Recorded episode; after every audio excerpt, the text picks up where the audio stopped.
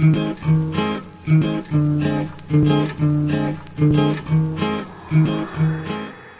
episode of the I Save That podcast discusses a photograph that was posted on Instagram by world renowned tennis pro Sir Andy Murray.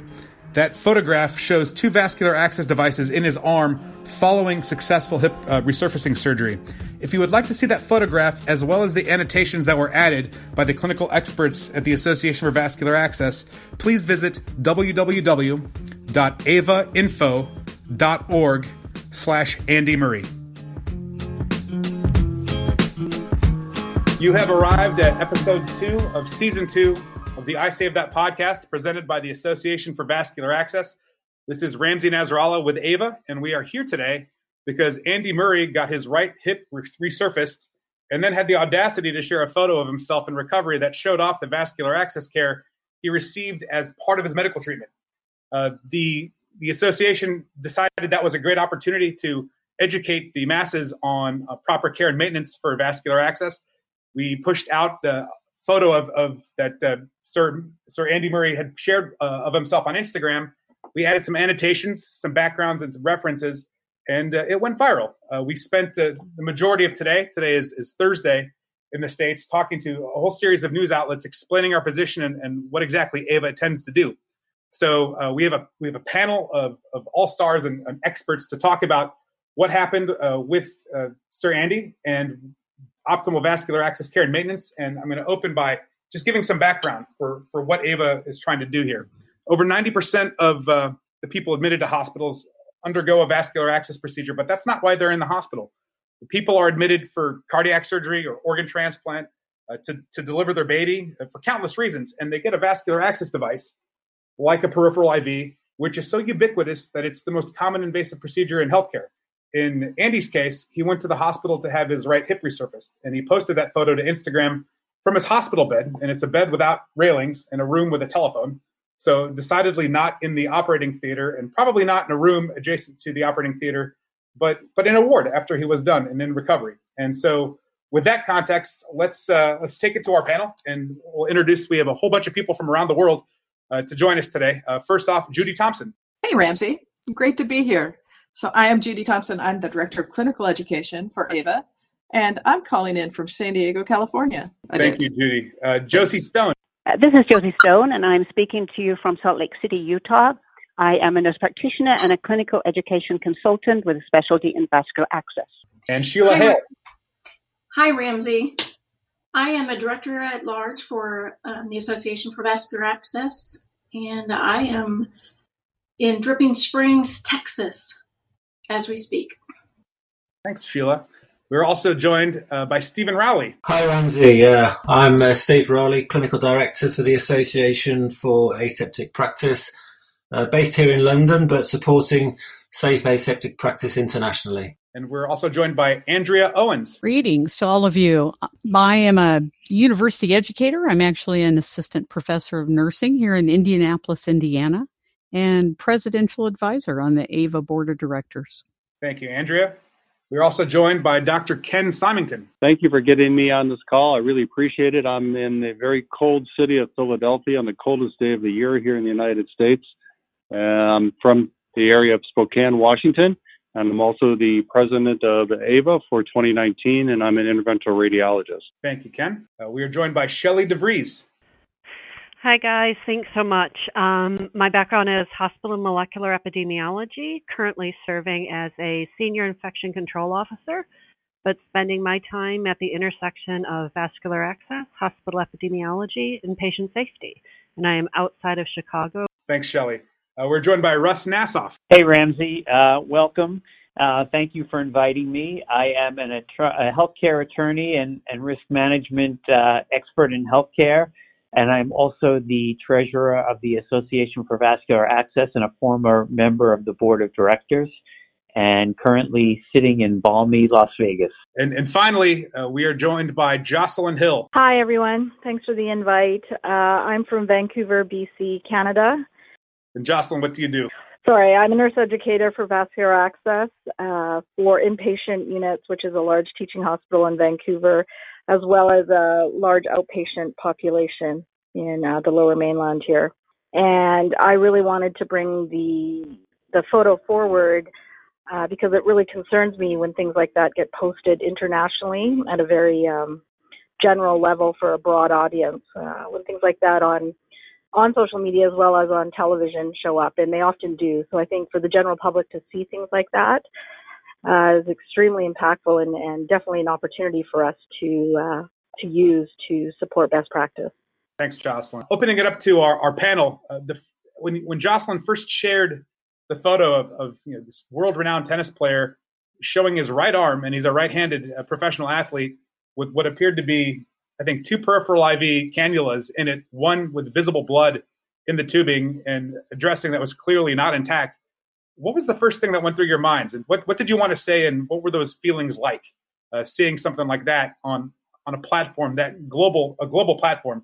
Uh, Andy Murray had already had 300,000 likes to that photo by the time we saw it. My first view of it was I looked at the dressing and went, "Oh my gosh, and then I looked at the two cannulas in what appears to be a cephalic vein and went, that's not good either. A lot of things hit right away. But I think my first first concern is he's a professional tennis player. And we went into his arm with I'm guessing no ultrasound to see if there might have been a nerve right there. And we could have ended his, his career with one poke if we would have hurt a nerve right there. So my first thing is why would we would we put a peripheral cannula in a professional tennis player's dominant arm. So that was my one of my first things. I went right to tennis. I played a little bit of tennis back in the day, so that concerned me. And then I looked at the dressing, and the dressing was non occlusive. Yeah, I will say I had uh, this is Shelley. I had a very similar reaction, and when I saw this picture, I was actually sitting at a hospital bedside with my own father, looking at his peripheral access and we just have so far to go and and we're all fighting for our patients and their safety and looking at this picture as you mentioned those dressings are the first thing that hit me as we we struggle to ensure that our dressings do in fact stay clean dry and intact to prevent um, or reduce to the lowest possible level the risk of microorganisms migrating into our, our catheter sites and looking at that blood backed up in the tubing. It, it, it frightened me, and the the smile and the pride in the picture really concerned me of how little we have done to educate our patients of perhaps the risks they face when they come in um, for a procedure, not not expecting vascular access potentially to cause as you mentioned, career limiting, and and it's fortunate that that didn't seem to happen in this case, but but the potential for harm was was was very significant. One of the I, I posted a comment on Twitter, and it was regarding the peripheral cannula, the dressing being non-occlusive, and I got a couple comments, and I know Ramsey has a list of um, some of the comments that came back, but one of them was basically it's a peripheral cannula and it doesn't look like there'd be any problem with that dressing being lifted because bacteria really aren't going to crawl there. You know, bacteria are, are very picky about where they decide to infect the body. They, they only prefer certain spots of the corpus. but I th- I know we on this this team that we're talking right now, all of us know that that's not the case, and bacteria don't care what porthole they go through because it's a circulatory system. And I know you've done a lot of work on this, Shelley about the relationship of peripheral cannula bloodstream infections versus central cannula bloodstream infections. We only have one circulatory system, right? Our it doesn't matter if it's a central line or a peripheral line. If we leave an opportunity, if we leave a door open, we put our patients at risk of infection. And certainly, when it comes to dressings and infections, it's not just my work that has looked into this, but uh, Jean-Francois Timsit published the study that looked and took us beyond just standards and guidelines and whether they're American or British or from anywhere in the world, they all emphasize the importance of that intact dressing. But when Timsit look, his study actually showed, and it was specific to central lines, but the, the reasoning holds true that when we have those non intact dressings, those dressings that are no longer fully adhered to the patient's skin, that as we change those, and if that's happened more than twice, the patient's risk of bloodstream infection increases more than threefold.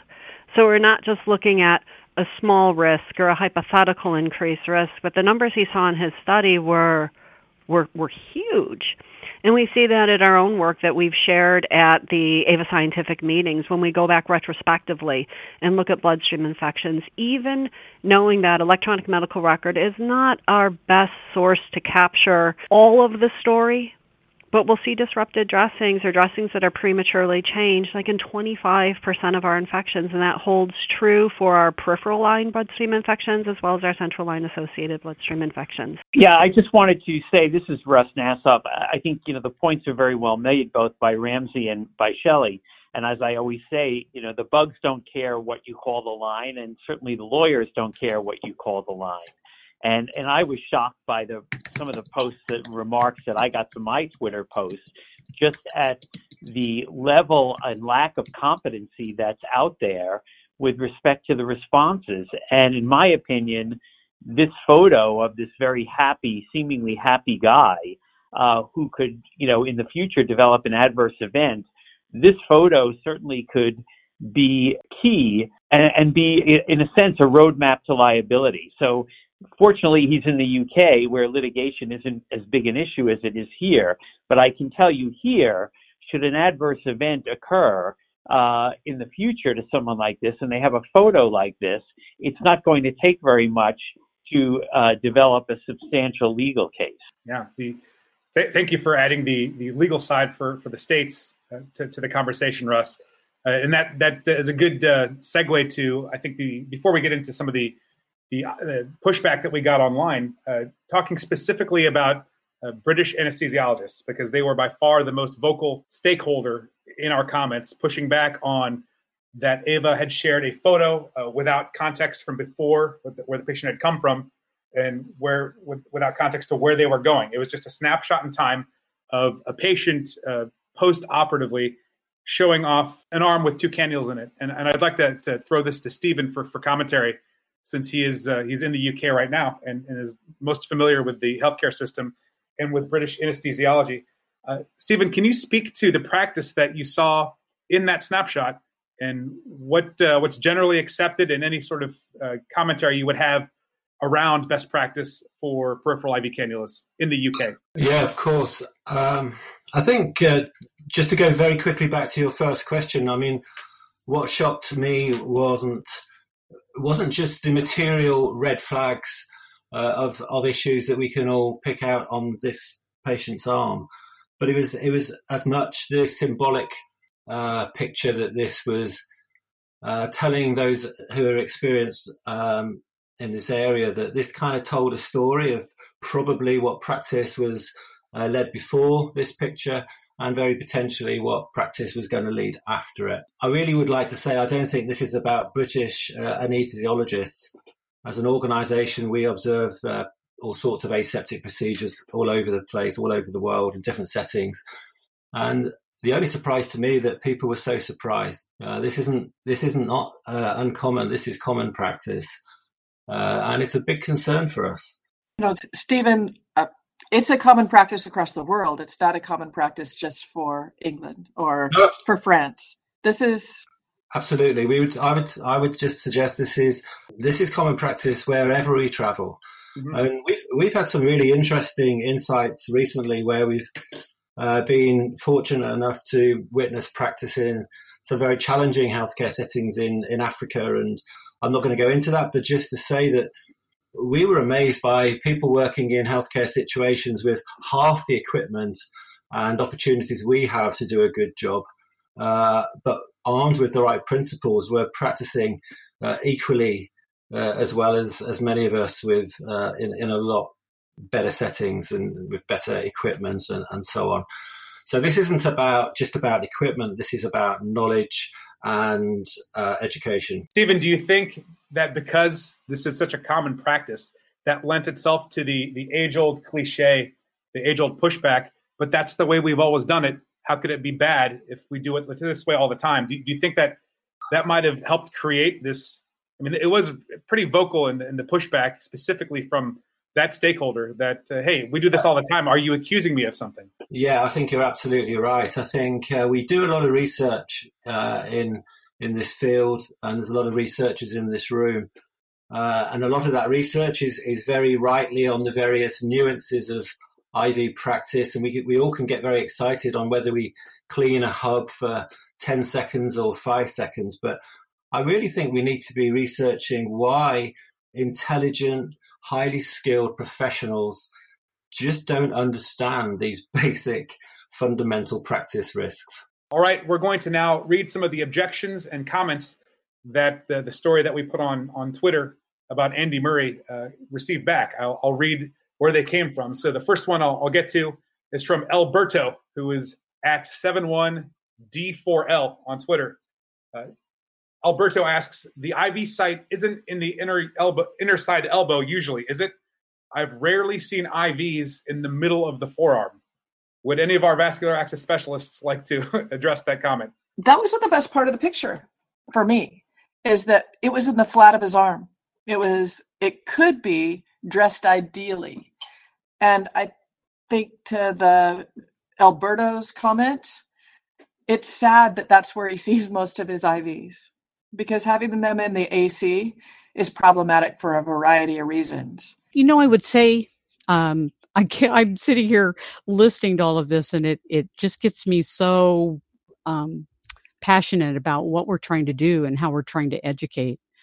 And as a university educator, you all know that my focus and passion is addressing the curriculum that guides the knowledge and the attitudes regarding vascular access, not only Uh, you know talking about skill acquisition which we know is a necessary component obviously knowing where to place an IV and when to place an IV but in pre-licensure as well as post-licensure they must learn best practice before they take up a needle and perform a procedure that can and does cause real harm in a patient. From my perspective, and I, I know this doesn't uh, address your question or Alberto specifically, but but we have an, a unique generation of learners, at least here in in our United States area, that will challenge what you tell them and they demand that you give them evidence to support what you're teaching them. And, and I would tell you that I love these types of students because they want to learn it the right way. And I, I many of us were there many, many years ago for some of us. Um, you know, when they, when they do challenge us and then when they learn, they go out into the healthcare systems and they challenge the cultures and they challenge the individuals that I would say maybe have become passive and sloppy in their practice. It, as Ramsey brought up that um, we've always done it this way mantra, which we know is in nursing. We know it's in medicine and healthcare in all disciplines. It should never be accepted as an answer to a question um, or a challenge regarding patient care procedures and outcomes. I think we know that. So with AVA, you know, I truly believe that curriculum changes in that pre-licensure education will be one of the most impactful ways for us to change this paradigm of delivering best practice in vascular access, not only insertion, but in care and maintenance, as Shelley talked about. This is Shelley, and I just was going to add when we look at outcomes across these devices, and if we're truly looking at vessel health and preservation, and and this beautiful goal of maybe a one stick hospitalization by choosing a site like the antecubital fossa or the hand, which are historically popular sites.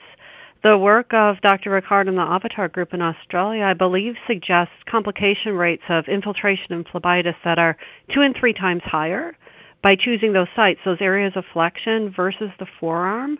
So when we look at how long do those lines last, oftentimes we're going to see that they're they're developing complications that prevent them from truly seeing us through that full course of therapy. And I think we need to weigh that against the perceived ease of insertion is but what happens afterward? Yes. You know what one of my concerns as people have voiced is that I think it's very common uh, for people to think exactly what that it is expected to be in the ACF and you know we do, we still do see it and i think it, it's it's a shame that uh, we need to we have a lot of work to do around the education for that uh, but because it's so commonly seen and really unfortunately acceptable uh, i think the risks for the patient are so high not just with infection, but with also the phlebitis and extravasation risks and just the pain.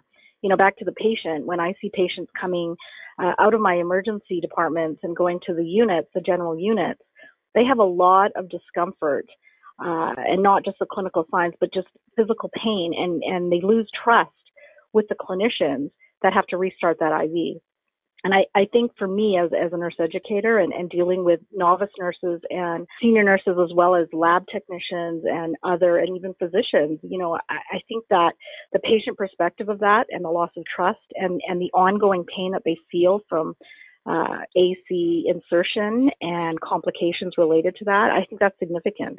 And it really affects the patient's journey throughout our whole healthcare system. Well said, Jocelyn. And, and Judy had talked about the the best part of the insertion being that it was in the in the middle of the arm and not in the AC or in the hand. Anyone want to make any comments on what appears to be two peripheral IV cannulas in the cephalic vein? Yeah, you know that again, that was one of my key flags right there was when I saw that picture posted. It might not be, and I saw some other uh, posts saying that you know they might be veins that are parallel to each other uh, maybe not the exact same vein, but regardless, those sites look very close in proximity, you know, in proximity to, to each other for one, whether it's the same vein or not. And I'm not sure, and maybe Stephen and Josie can clarify. It looks like there's a pink gauge and a green gauge. Is that related to, does that correspond directly with an 18 and a 20 gauge? I mean, those are very large gauge needles, and I'm assuming the lengths would be, you know, three quarter to an inch or maybe 1.25 inches. You know, just the, the, the physical characteristics of the catheters that we know in general, regardless if we're in Canada, the US, or the UK. Uh, the gauge size and the gauge length in that one small area, absolutely concerns me. This is Andrea. To your to your point, Jocelyn, I think one of the first things that I wondered about too is why why two seemingly back to back. But I was interested in a comment that defended that, um, stating that they put in a smaller IV to put the patient to sleep. And after they were asleep in the in theater or in the operating room, they put in a larger IV. Um, I was not familiar with that practice. It's probably because 18 gauge IVs hurt more so than the 20. That would be my yeah, guess. And it, it does look like that if if it is color coded, like we uh, assume, it does look like the smaller gauge is more uh, distal right? That the 18 or the larger bore, I'm going to assume is, is more proximal. Um, but again, the real estate in that, you know, in that area on his on the patient's arm there is not very large, not, a large area. It speaks to uh, and Dr. Chopra, but also uh, Dr. Mauro Pittiruti talking about the algorithms that are used for both this device selection and site selection. And you had already referenced Jocelyn vessel vessel health and preservation. You, you made two sticks uh, there there are devices that single devices that you can use for both, right? And by looking at the picture, I'm kind of just doing a little bit of measurement, and it appears if it's a 1.25 inch um, cannula, it will almost come to where the new insertion site is, possibly. So the infusates are going to be very close to one another if they're going to infuse on both. I'm going to read um, another uh, Twitter comment that, that is relevant to what we've been discussing. This is from Yelena Milosevic, who is uh, under, at underscore J3LENA underscore. And this is a series of threaded tweets that she sent to the Ava account. Uh, the stopcock is specifically what she's referring to. And, and I'm going to rely on uh, Stephen Rowley to talk a little bit about the stopcock.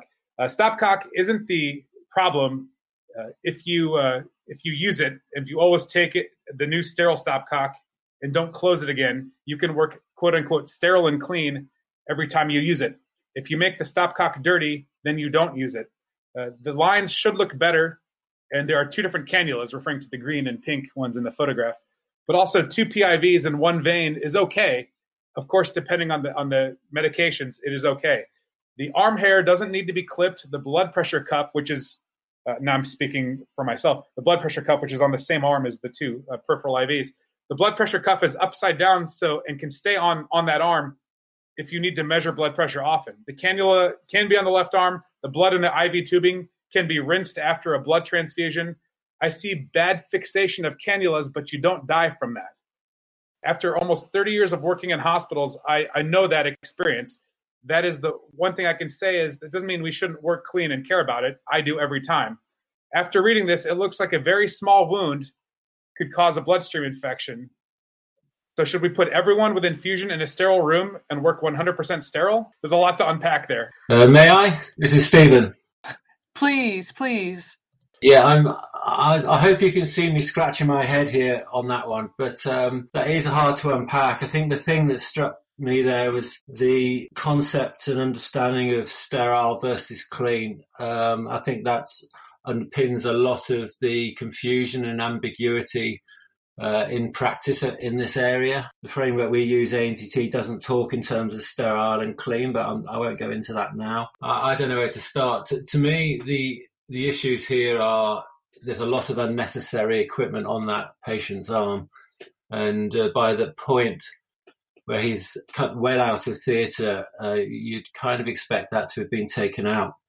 I think the point I'd just like to make is that there were some comments earlier about the number of cannulas uh, Andy had, had put in, and I don't think we can really judge from this photograph uh, the justification of that. I think we have to accept that they were put in for uh, for good reason. But the point I'd make is that in England, it's quite typical practice for when a patient comes out of a operating theatre to have uh, cannulas of this size and capped off with these kind of one, once use only caps, uh, i.e., not a closed system, essentially an open system, and with stopcocks. I would say that the vast uh, majority of practice would would not then be reflected in the ward. So in most wards would remove that and they would get rid of the stopcock. They would put a closed system in place. They would have injectable bungs, and they would immediately reduce the risks. The question for me is, I think it's about time we join these things up.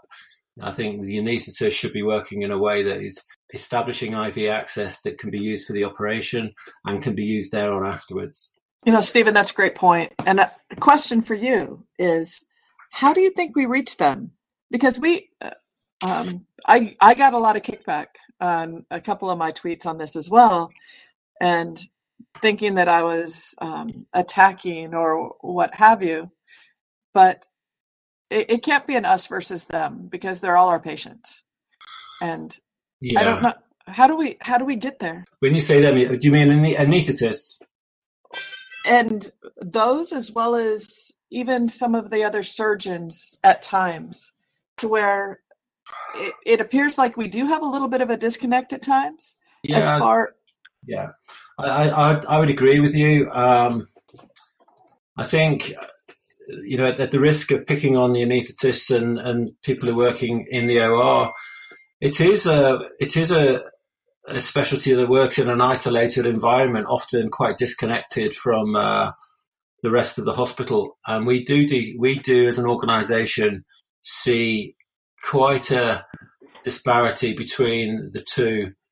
I would also say, in in in some defence of that, and anaesthetists, we we work with many uh, fantastic uh, and inspirational anaesthetists right at the forefront of actually trying to improve uh, anaesthetic uh, aseptic care. Uh, and we work with a number of, of those in, in your country, uh, Dr. Antonio Colosio, uh, to name but one, who's pioneering a, a project, uh, I think at Dartmouth and is it, I think Georgetown, uh, with Randy Loftus and co, trying to improve standards in the anaesthetic department and support those guys to uh, meet current day guidelines and find innovative ways of of getting around some of the, the very real challenges and differences there are in the OR in the OR room. Uh, so you know this isn't all bad, and, and there's a lot of good out there too. But I just have to say we we do, do we do overall see a disparity between anesthesiology, stroke OR, OR care, and um, the and other areas of hospitals. And I think we just need to close that gap, work a little bit more closely together. Thanks, Stephen. It's uh, in line with uh, some of the you know, the explainers on, on Twitter. Maybe you can you can add some clarity to this. A lot of jokes, a lot of cheeky uh, comments about the difference between public and private healthcare uh, in the UK. Um, and how the various. I mean, I think that that's an opportunity to speak to healthcare delivery globally. Pathogens and veins don't really care not only about where they're entering the bloodstream, but they don't really care about what the the healthcare payers or how they operate or how health, healthcare economics uh, happen to be used in, politically in the countries where they are infecting patients. That bacteria are completely removed from from the economics of healthcare delivery or the systems of practice. Is that uh, is that too casual, cavalier to say when, when talking about public versus private? I, would like to address that because I just very recently had surgery as a public patient in a hospital in Ireland and received exceptional care. No distinction was made with my care and anybody else's that I could see. And I had more visits from the surgeon and from the um, you know main staff in the operating room far more than I would have done here in the U.S. So it was outstanding, outstanding, I have to say, care. And so I don't think that there is a huge disparity that I have seen, and I have not heard my family, who rely on the British health system for their entire care, eh, say anything otherwise. It, it's just an easy, it's just a low hanging fruit joke, is what you're suggesting. An easy way. To I I, I would say so. Uh, I would. Sorry, this is Stephen. Uh, I would concur with that. I. Uh, obviously based in the UK, we, we, we work with a lot of private and NHS hospitals. Uh, I don't see anything in this picture that says private or NHS. The picture we're looking at there could be in either. This is Josie again. I, I would like to make a comment about when I first looked at that photograph um, for two things that made my stomach sort of lurch. One was that yes, we see that. That is an isolated case. We see that in hospitals all around this country. So it shouldn't come as a surprise to us, as I think somebody else mentioned. And the other thing is that when you look at it more closely, there are things in that picture that are critical thinking skills that should have been applied even if somebody knew absolutely nothing about vascular access. And by the look of the picture, the patient was already in PAR or on the floor, at which time they would not be in the care of the anesthesiologist or the surgeon. They would have been in the care of the nursing staff. And so they should have noticed these very critical things and and and taken care of them when the, the patient when they saw that on the patient. The blood pressure on the same side as the IV site, no dressings, incorrect dressings, all of that would be a critical thinking skill that you should have in the basic nursing care. That was what astonished me the most. Uh, just about every one of our stakeholders, when, when we were looking at the photo, was in, in agreement that there was a lot of room for improvement there. And despite not knowing all the particulars of where Mr. Murray had come from, aside from his hip resurfacing surgery, uh, his procedure, we knew that he was in a position where a lot of those things could have been taken care of, like the blood in the cannula, like the, the non-occlusive dressing, like the location of the blood pressure cuff. Um, and that leads me to the, the next comment I want. I think a, a big opportunity for us to clarify, and, and this may be a, a, semantic discussion between Americans and, and, and, and the British here. Uh, there was a lot of comments about one of the pieces of guidance in the annotated photo where uh, the patient's arm was recommended to have the hair clipped. And we got a lot of pushback that shaving, basically implying that, that clipping and shaving, those two terms, were used interchangeably. Is, is yeah. let's let's let's talk about that. Judy, you want to discuss the guidance around clipping hair uh, on a patient uh, where, where there's a vascular access insertion site versus shaving, which we, we 100% do not recommend? I would love to. But in fact, um, I would like to involve Sheila Hale on this. She and I spoke about this earlier today. And Sheila, I think um, from our conversation earlier, will you add add some comment on this? Sure. Um, I was just going to say, as to some of the comments that were made, like Ramsey just read. It was amazing to me that even high level, highly educated healthcare clinicians, they just don't realize the impact of using incorrect terminology. It may seem like semantics and it may not seem like a big deal on the surface, but if you don't clip if you don't clip hair because you think you can't shave, and it's two different things, then you end up with a dressing that just floats above an IV site and, and it's not intact. So the definition of a dressing that is protecting this IV site is that it is intact and it cannot be intact if there's so much hair that it can't adhere to the skin. So true, so true. So the difference being is clippers are single use, uh, surgical clipper head that floats above the skin and doesn't actually shave the skin. So there, it's not a razor. And single single use, you pop the head off, throw it in the trash, get another one for the next patient after you wiped it down. So the problem with a razor is the micro tears in the skin. And it opens up lots of opportunities for those little critters to crawl down and create havoc. But our clippers don't. And that's the usefulness of them. Yeah, the, the World Health Organization SSI bundle was referenced several times, and that talks about not shaving and avoiding shaving sites because of the microabrasions that that creates. So I wonder if I do wonder if clipping and shaving are used interchangeably. But like you said, Sheila, this is um, it, it, it's this is I hate the term common sense, but when you've got a whole bunch of hair at the site, you're just creating a tent, right? the, the, the Right. dressing is over the site and it's not occlusive, and you've now created a, a an environment that's more conducive to infection. And I want to reach out to some of the men out here in particular because generally men are hairier. When we rip, rip a band aid off of hairy skin or a hairy area, I don't think anybody likes that. It's back in the day, I think I'm dating myself, but they made this torture device for women to shave their legs called an epilady. And it, and the people that will know what I'm talking about. Hmm. And it was these coils that wrapped around hair on your leg and it just ripped them right out. And that's similar. Poor Andy Murray, when they pulled that dressing off, that couldn't have been fun. So having clipped skin to where the dressing could be pretty and pristine and occlusive everywhere is doing him a favor. So, uh, on behalf of at Welsh Gas Doc, I'm, I'm wondering is gastroenterology, but at Welsh Gas Doc and at Rohit underscore uh, Silhi, who has identified himself as a as a young uh, medical doctor.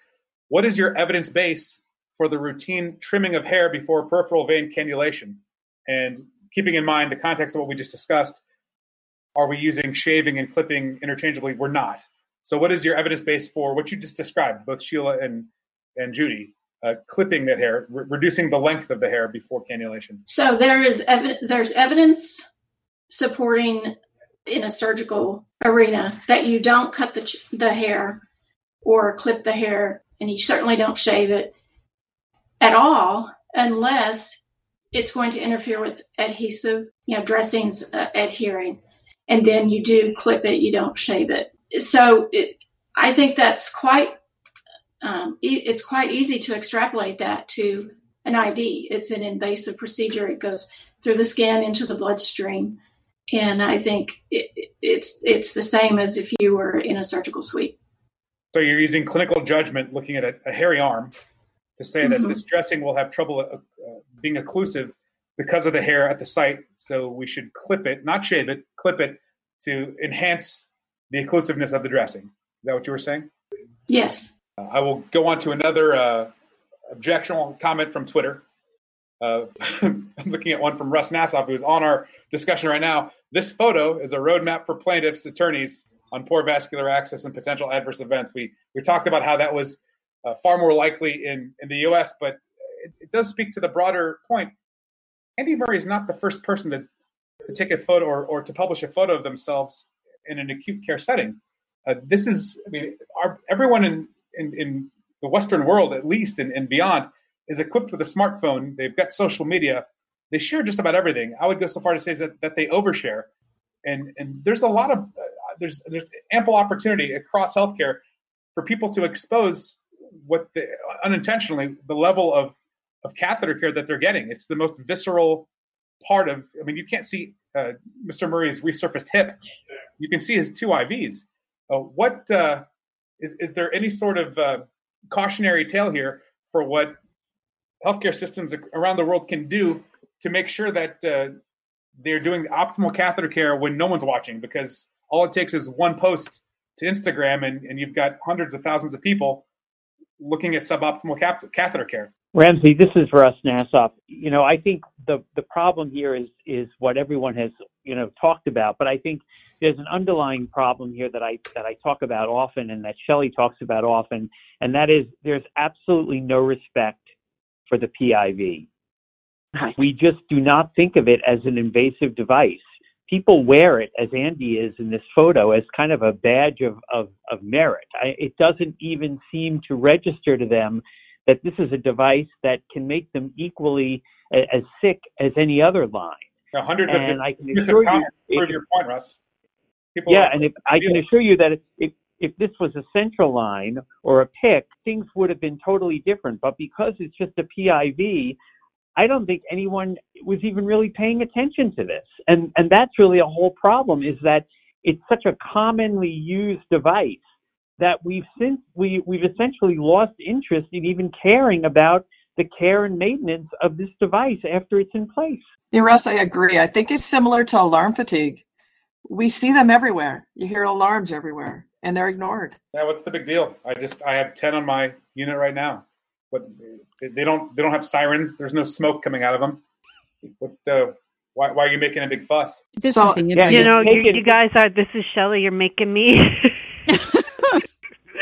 making me very uncomfortable. I know you guys don't believe that. I know none of us on this believe that, but we have to understand the harm that these devices cause. And any life can be your li- any line can be your lifeline.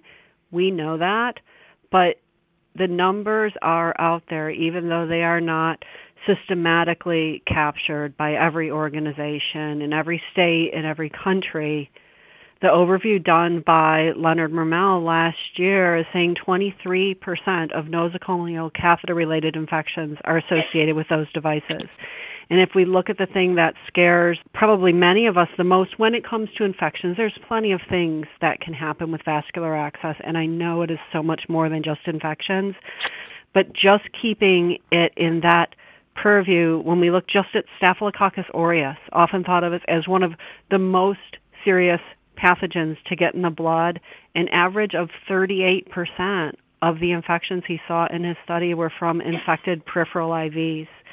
So trying to move beyond the, as you said, it's not just a peripheral and, and certainly not a just in case line because the risk that can come along with it can harm our patients irreparably. This is Andrea.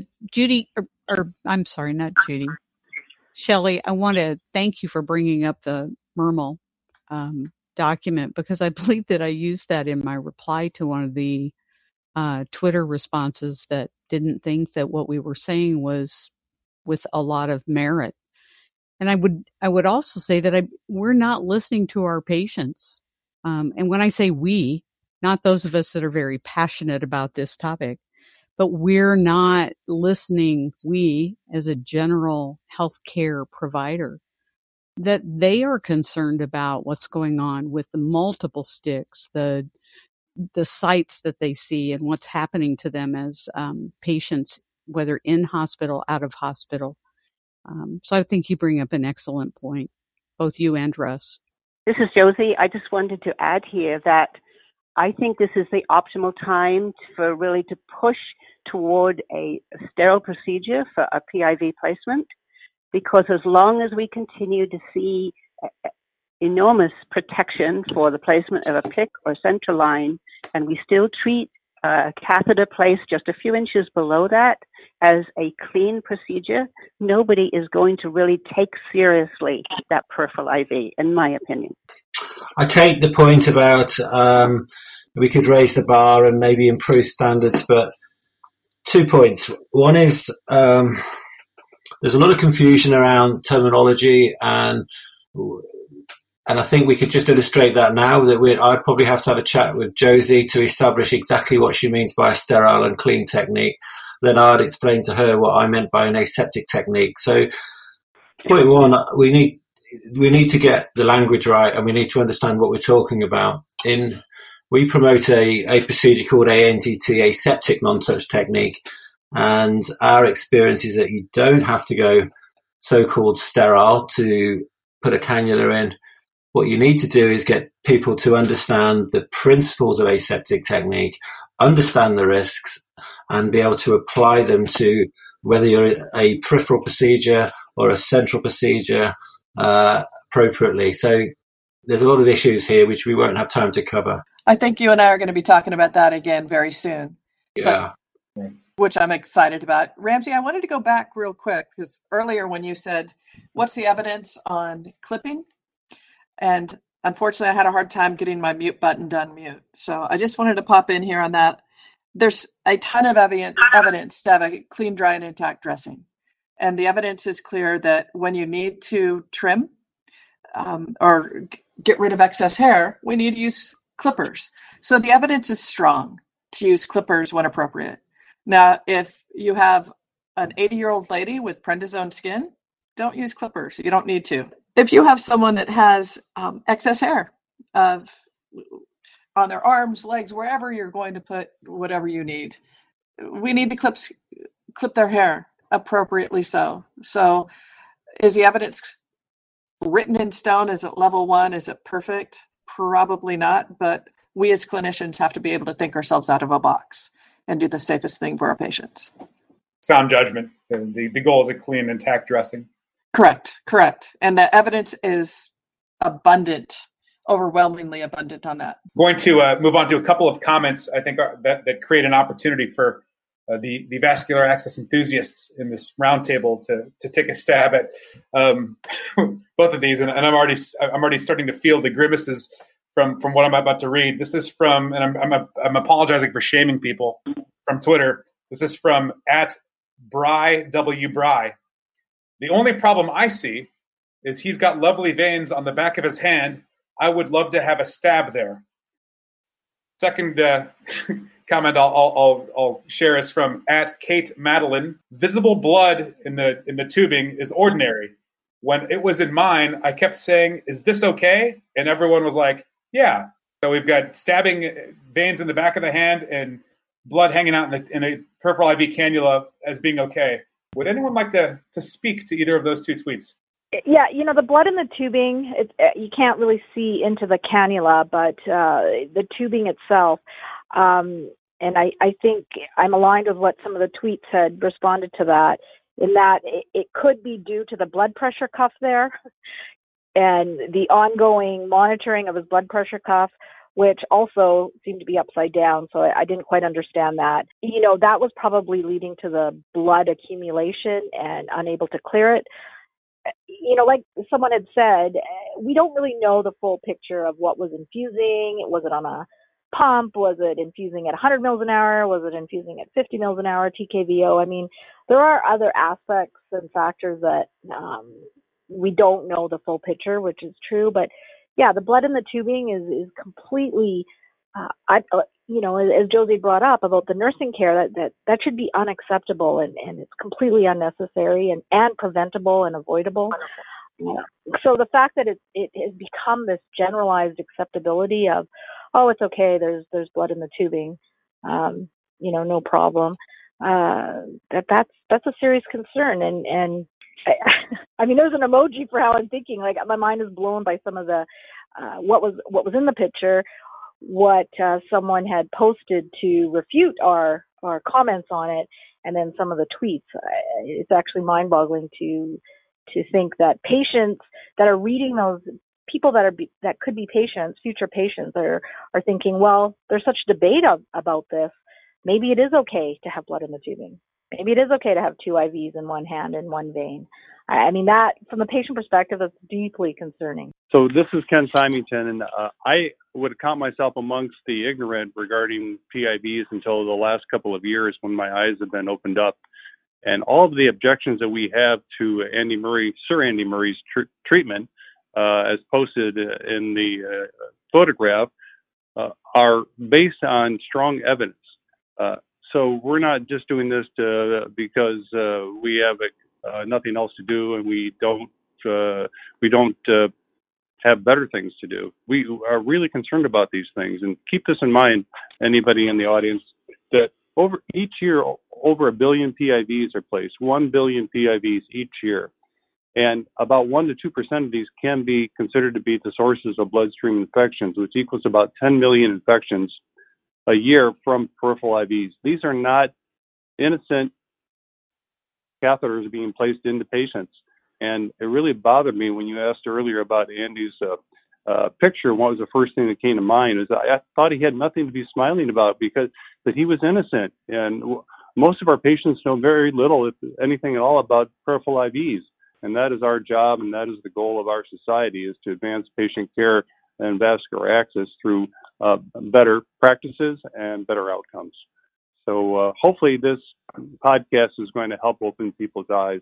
Well said, Ken. And be, being an interventional radiologist, it's um, you're you've dealt with a lot more central lines than you have other than using PIVs. Hey, Judy, this is Russ Nassof. You know, it just goes to again the clinician and patient acceptance and lack of knowledge with respect to suboptimal care. They really don't understand it. Patients don't understand that pain isn't normal. Patients don't understand that their arms shouldn't look totally bruised when they come out of the hospital. Uh, I think there's just this acceptancy of things that shouldn't be happening because they really don't understand good practice. Agreed. As far as, and sometimes patients blame themselves because they say they have bad veins. Nobody has bad veins. They aren't inherently bad. they they may move, they may be deeper, but that's why we have ultrasound. But um, to go back to your question though, Ramsey, about the the PIV and the why isn't it in his hand? Veins in the hands, kind of like veins, veins in the, the hands. They're so obvious. I can I can hit that from across the room. Of course you can. And there's areas of flexion and it's painful and it's harder to keep a dressing on and it will piston. So there's a lot of reasons not to go there. To, but to have it on the forearm, flat part of the arm, or the aspect where they had it in the cephalic vein, those are beautiful. The dressing will stay there for weeks. Will hopefully get changed, but it'll stay in place without pistoning and irritation, creating thrombosis or phlebitis. So there's there's many reasons to stay away from that area and get to a nice flat area where we can put a gorgeous dressing on it. For a long time, it was felt that you had to start low and work up the arm. And so people became very accustomed to putting IVs in the hand. And I think that thought still exists that you start there and you work up the arm so you're not having to retreat back after you've um, accessed the vein and not been successful. Good point. Good point, Jess. Not, not that I agree with that, but I think that is uh, something that is inherent in people's minds still today.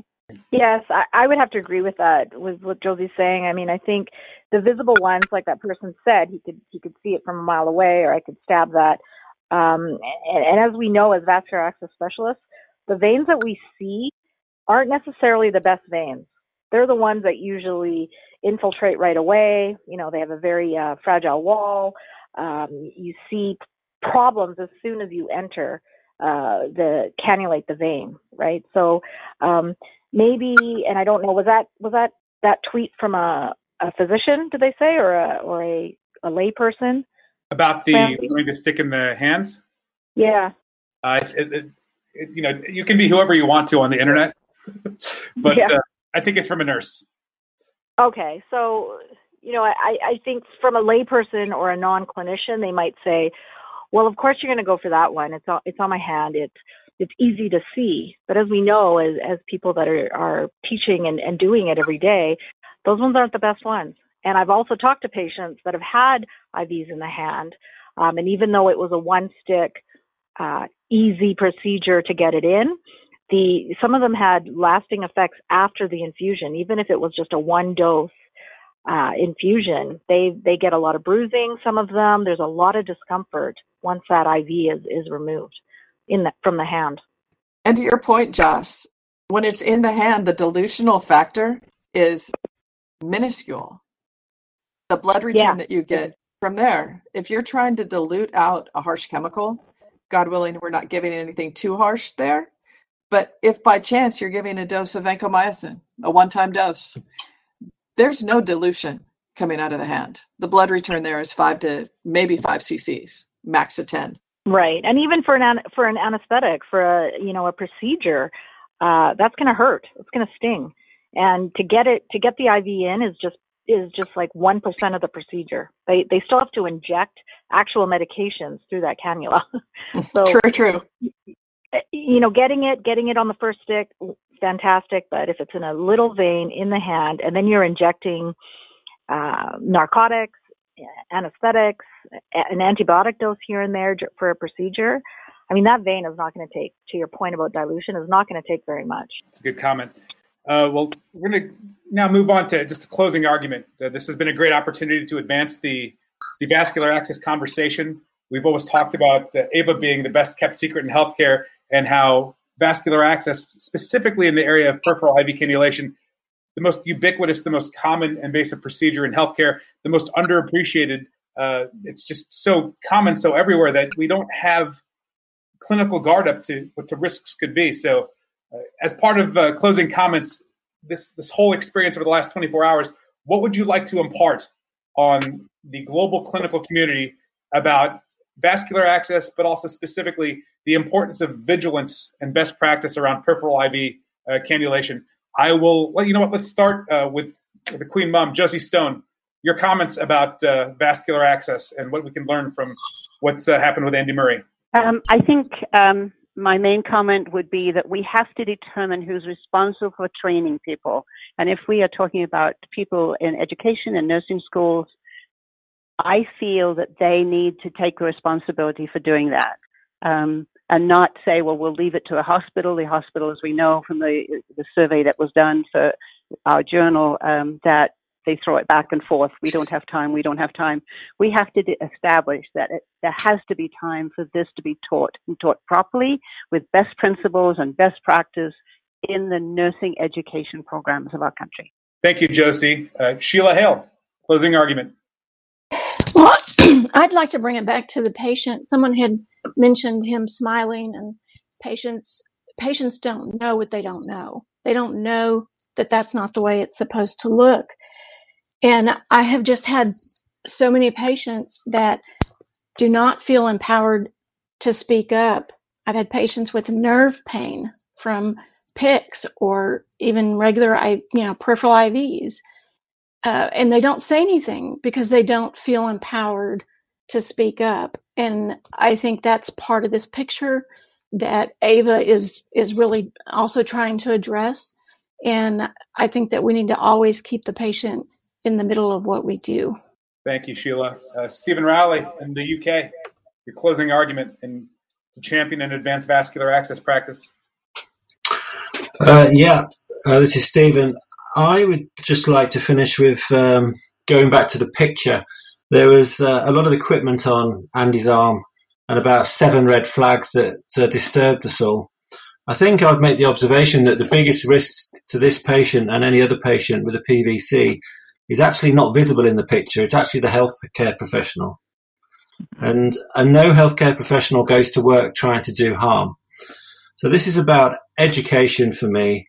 It's about working out what we want the standard to be uh, between each other and as key opinion leaders and stakeholder organizations like AVA, uh, making that happen. And uh, I think that's the challenge. Well said. Andrea Owens in Indianapolis your closing argument to advance vascular access practice. Well, everyone knows that I have a passion for educating. I, I would, my last words would probably echo some of the comments that Stephen made regarding, for me, how siloed we are in much of healthcare regarding this topic. Um, in the different disciplines. So being able to somehow break down those silos and work collaboratively together within the disciplines between nursing and physicians and those disciplines that are related to what we're doing while keeping the patient at the center of it. Yeah, you talked about silos being so provincial and defensive. This is about putting the patient first and collaborating between surgery and uh, aftercare, the, the units, the wards, and then even after discharge. Um, that patient needs to have a portable standard of care. Absolutely. And I believe what we're talking about is a continuum. And it, it there need to be no breaks and there are no silos in there. The continuum needs to be a, a conversation that we're all part of and the patient is included. Well said. Our uh, epidemiologist extraordinaire, Shelley DeVries, your closing argument in favor of advancing vascular access. Well, I have to say this this was a conversation about one patient, a well known patient, a well loved and respected patient, but this is every patient in every hospital. And today we were talking about the transition from the OR to a ward setting. But as we look and hearing each of you say the patient engagement, the patient engagement, our staff education, um, it echoes so true. We have to go from first point of entry until our patients no longer require vascular access. We need to include them every step of the way and look to help each and every clinician who who touches our patients, literally and figuratively, when it comes to their vascular access. We know it can happen. We know we can do it. And I know with Ava, you have, we have an amazing vision and a platform to actually make that happen with what you've shared about Vicarium. It's out there and it's it, it's it's in our grasp. Thank you, Shelley. And yes, Shelley's referring to Vicarium, a, a, healthcare literacy initiative that you'll be hearing a lot about from Ava in the next uh, coming weeks and months. Uh, thank you, Shelley. Uh, let's go to Russell Nassof. Sir, closing argument as a lawyer, something you're accustomed to. I think what's critical here is we can't and, and we shouldn't let potential liability drive practice around the peripheral IV. We, we have to have respect for this most commonly used catheter. And the only way we're going to get that respect is from improved competency and patient and clinician education. Well said, counselor. Let's go to AVA Director of uh, Clinical Education, Judy Thompson, before we close with where this conversation all started with Jocelyn Hill. Judy, you're closing your argument to advance vascular access practice. I think it has to be my opening comment because we have so much work to do. But breaking down barriers, um, I, I, think back to, I'm not sure if it's a book or a presentation from John Nance, but it's about lessons from the cockpit. And it's really about trusting each other, dropping our defensiveness and asking, what can I do better? That this wasn't wasn't meant as a call out, but it's just about what's going on in the world right now and what can we do to make it better. So this is just a start. Lots of work to do. This is just a start. Uh, we protect the patient, educate the clinician, trying to save lines and save veins, and, and Ava is tireless in that. Jocelyn Hill, Canadian, take us home. You you started this conversation. Why don't you end it for us? Uh, well, I just want to say finally that I think what this demonstrates most is that this is an, a truly a global issue. It's just not in our local, regional, provincial, um, national realms. Nurses, physicians, uh, patients everywhere, like we've all said uh, in our closing arguments here, um, the catheters don't care, the bugs don't care, and it really highlighted to me that.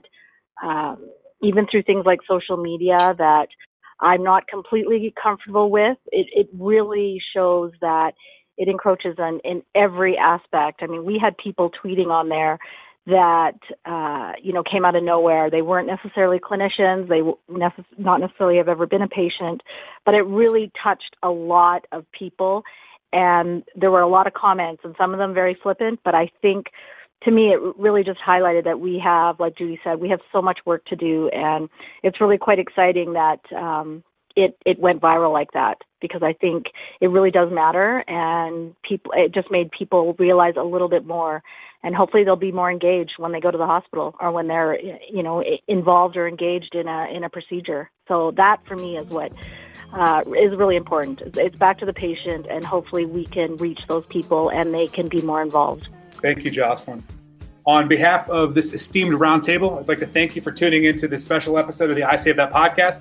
We'd like to all wish Andy Murray a speedy recovery and good luck with his best hip, with his, with his new hip, I should say. Uh, to subscribe to this podcast, you can go to Spotify, iTunes, or SoundCloud. Uh, subscribe to the I Save That podcast. Leave us a review. Uh, be honest. To uh, learn more about Ava, you can visit www.avainfo.org. Uh, you can visit that same address slash Andy Murray to see everything we just finished talking about. And we hope to see you again soon.